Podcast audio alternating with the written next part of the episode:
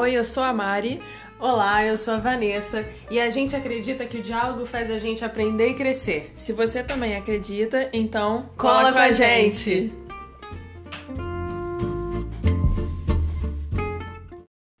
A gente vai começar a conversa já fazendo um questionamento que vai do pessoal para o coletivo. Vocês já pararam para pensar em quantas mulheres vocês já votaram ao longo da, da vida de votante no Brasil? Então, eu já tenho cinco eleições que voto. Eu também. Pois é, e nessa... Inclusive a gente tirou o título de eleitor juntas. Pois é. e eu faço assim as contas na, na mão em quantas candidatas eu votei ao longo desse tempo. Eu tenho tentado priorizar mulheres nas minhas, nas minhas votações, mas confesso que nas últimas eleições isso é, essa, essa consciência e as possibilidades de olhar mulheres com realmente propostas que propostas que eu entendo como propostas de valor aumentaram. No passado é, não tinha tanta oferta, né? Quando a gente olha para a política no nosso país, a gente vê que é um meio majoritariamente masculino. Exato. E isso não é à toa, né? A gente teve, é, por lei, direito a voto em 1932, né? No... E direito de ser votadas também. Isso, em 32. Getulhão abriu essa porta aí pra gente. É, aquela jogada política, populista, mas tudo bem, conseguimos por conta também do movimento sufragista, que já estava acontecendo né, no início do século XX, e a gente acabou também sendo beneficiada aqui no, no Brasil. É, só que, é, a gente, se a gente parar para pensar que em 32 a gente obteve direito de, de votar e ser votada. E em 34 tiraram a obrigatoriedade do voto para as mulheres, ou seja, beleza, você pode votar em mulher sim, Getúlio abriu essa, esse precedente, porém, você não é obrigado a votar em mulher. A obrigatoriedade do voto é só para os homens. E aí só em 1946 que isso foi revisto. Exato.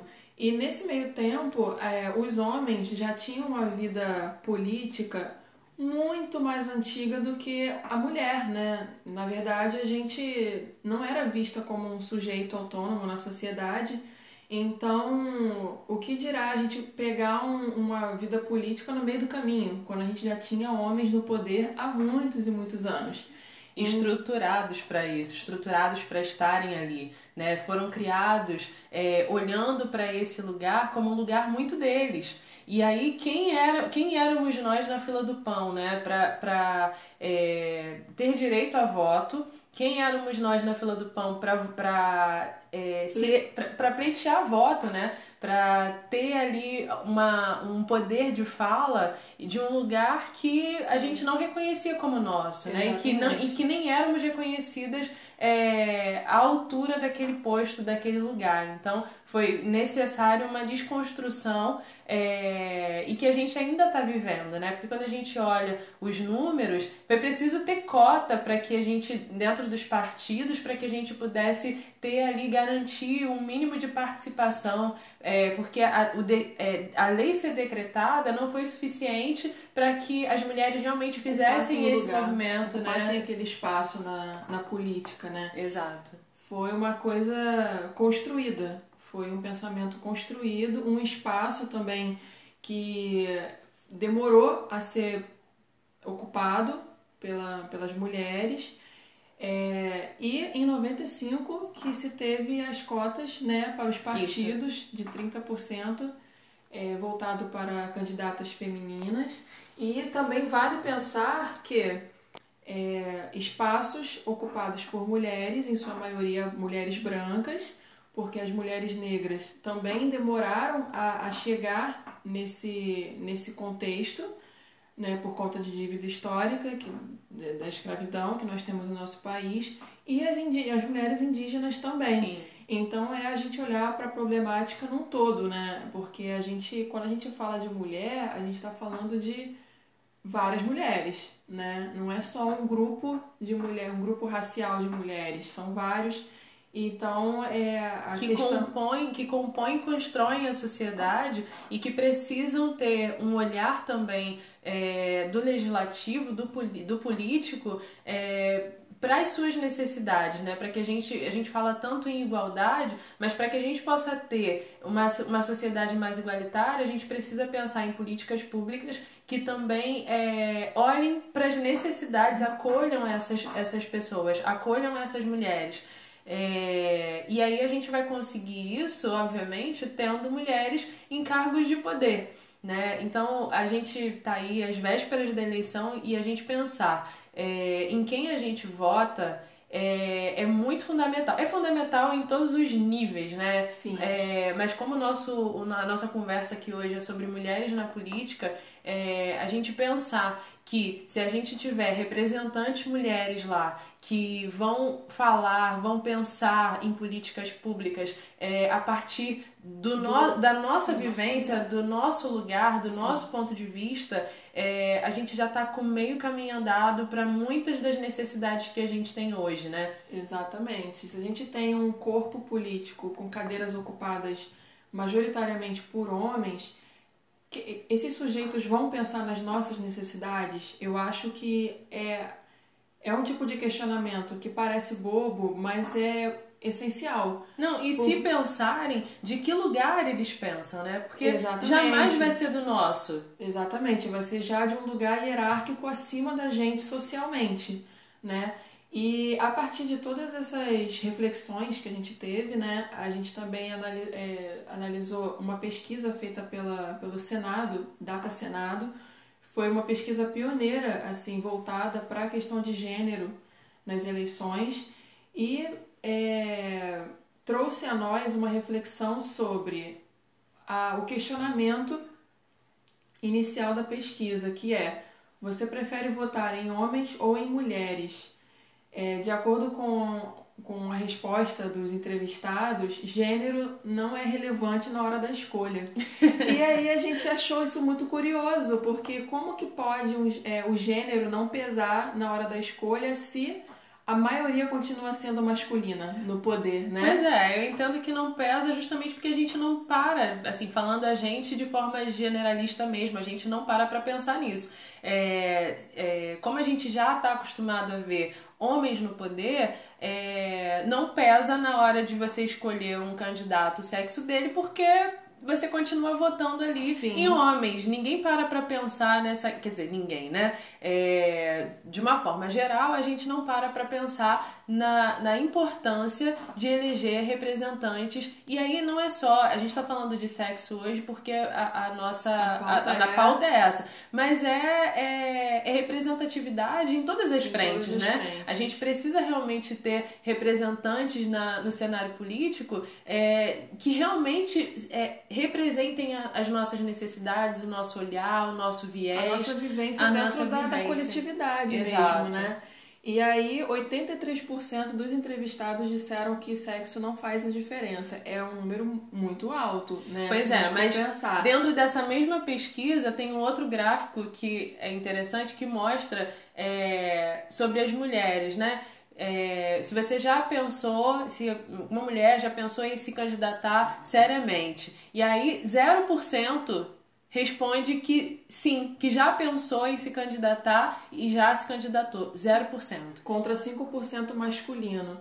É, então é um número que faz a gente pensar que, é, independente de insegurança ou de. Ou de estímulo na família ou de estímulo na coletividade, a mulher por si só ela já tem uma certa dificuldade de se ver não naquele se lugar, ela não se vê. E também. É... E as que se veem não levaram, é, 12% não levaram essa, essa, esse projeto né, de se candidatar adiante. Não levaram adiante. É, e um dos principais motivos apontados é que é a falta de apoio dos partidos políticos, né? Ficou em primeiro lugar e em segundo lugar a falta de interesse por política. É, então isso também nos faz pensar no no sentido institucional da coisa, né? Porque se a gente tem uma falta de apoio político como o apontamento maior da, da falta de, de mulheres no poder, é, o que, que essas instituições estão fazendo por nós? Né? Além, assim, a cota já é, uma, já, é já é instituída por lei, então não tem como né, eles fazerem nada contra, quanto a isso.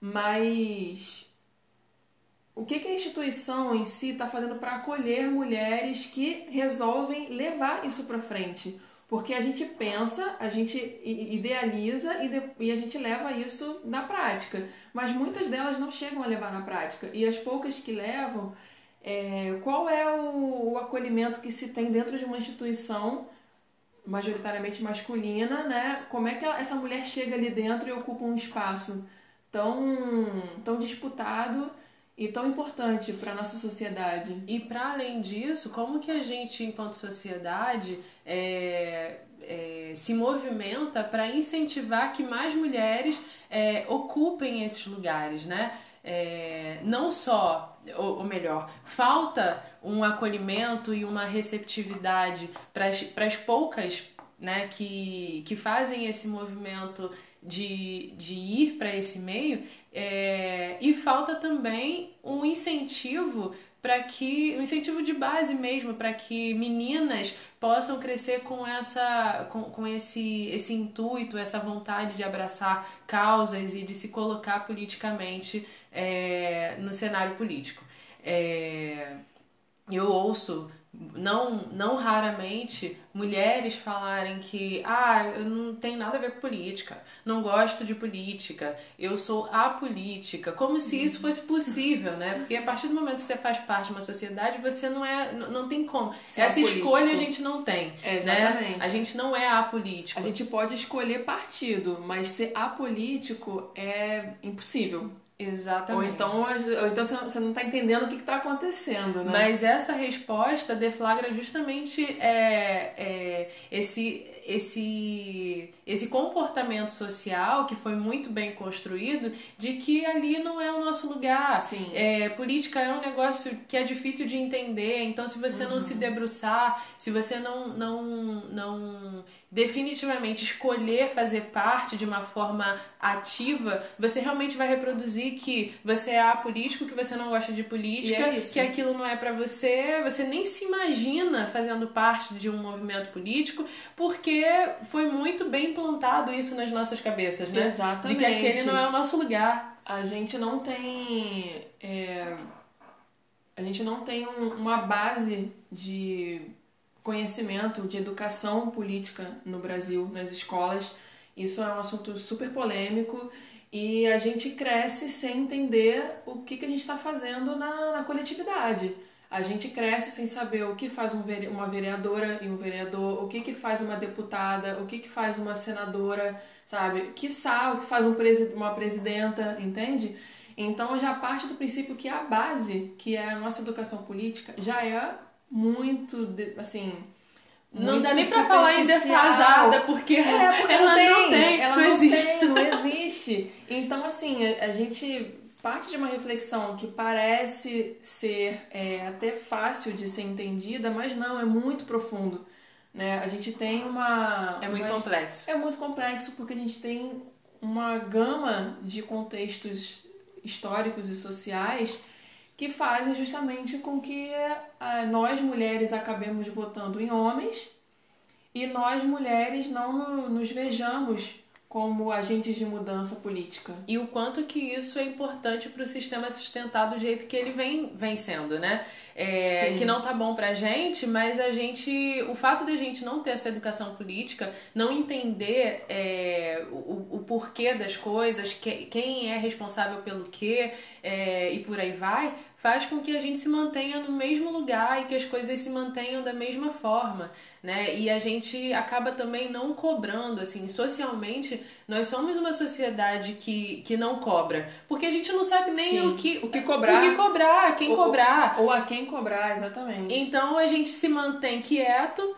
sofrendo com tudo que. E aí entra mandato, sai mandato, entra partido, sai partido. Fazendo péssimas escolhas políticas. Fazendo péssimas escolhas políticas e a gente é, aceitando, né? Simplesmente acatando, reclamando, vendo o que não tá bom, mas é, aceitando como ah, não vai, não vai melhorar, não vai mudar, é, entra um, sai outro e tudo continua igual, como se realmente fizesse parte da nossa. Da nossa como eu vou dizer? Da como, nossa cultura. Da nossa cultura, o não cobrar, aceitar mesmo, aceitar o que tá ruim. Eu acho que acaba sendo um movimento de eco que a gente faz sabe? É, a gente ecoa as reclamações, a gente ecoa o nosso, a nossa posição de inércia perante o, o, o que, que a gente pode fazer como agente de mudança com o nosso voto. Então acaba sendo um movimento de eco muito pulverizado, sabe? Seja na hora da gente votar, seja na hora de uma pessoa escolher um candidato que, que deu X ou Y de presente em troca de um voto. Então a gente não tem consciência política. Nem um pouco. No outro dia, eu, no outro dia eu ouvi assim, nossa, mas o prefeito tá dando bicicletas para pra, as crianças. Olha que legal. É, pelo menos esse está fazendo. Porque roubar todo mundo rouba, né? Mas esse está fazendo. E aí eu fiquei com aquela cara de interrogação, né? De, ué, gente, mas dar a bicicleta para as crianças no dia das crianças, que né, foi um mês antes da eleição, inclusive é, é, o, é o que a gente realmente pode dizer que, ah, mas o cara tá fazendo? É, é esse nível de migalha que a gente realmente acredita que, pô, mas o cara tá fazendo, ele merece ser reeleito por isso? Né? É... E a gente acaba se baseando muito nessa premissa, né? De que assim, tá roubando, mas tá fazendo. Sim. Então isso também já fomenta a o, o, meio corruptivo da coisa, né? Sim, tipo assim, a gente tá vendo o que tá fazendo, então tá bom. E a gente não pode pensar. E olha o que, que é o que tá fazendo, né? E, exatamente. e voltando assim na questão da, da, do porquê da gente votar em mulher, né? Por que é importante a gente votar a gente também tem que pensar no nosso corpo dentro dessa sociedade. O que, que o nosso corpo sofre no dia a dia, seja com as cantadinhas que a gente recebe no transporte público, seja da gente sair à noite e passar por uma rua mal iluminada, seja a gente estar tá no Uber e ter que estar tá falando com alguém com medo de acontecer alguma coisa dentro do Uber. Então... Seja a falta de receptividade e acolhimento que as mulheres que tomam coragem de ir numa delegacia para denunciar um abuso, para denunciar violência doméstica, é, é, já é um sofrimento para ela, já é difícil ela fazer esse movimento de é ir um até lá. hostil. Acaba encontrando um ambiente hostil, muitas das vezes ela fala com um homem né, que, que, que deixa essa mulher numa situação de maior constrangimento ainda. Sim. Então, é, se a gente não tiver mulheres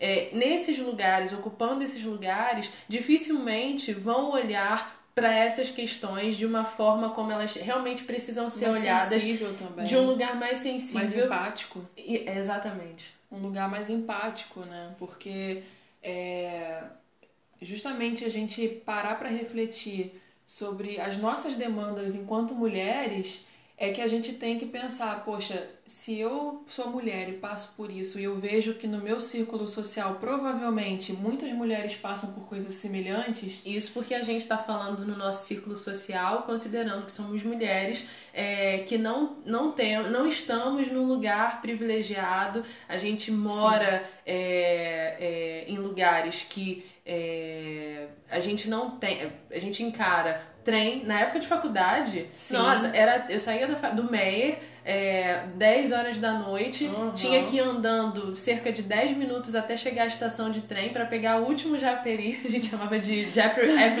Express. E, e, e assim, a, a, iluminação da rua era um lugar perigoso, a iluminação insalubre, da rua né? era. situação insalubre para trabalhar, para estudar. Era muito precária. Exato. E a gente tinha que estar tá ali é, diariamente enfrentando essa situação porque e quantas mulheres saem de casa ainda o dia nem clareou? Pois é, eu ia falar isso. Na época da minha faculdade, eu pegava o ônibus de 5h20 pra ir pro fundão. Na, pro na fundão, rodoviária lugar de Pilópolis. Assim, pois lugar é, bem um legal. assim, né? Um lugar muito, bem legal.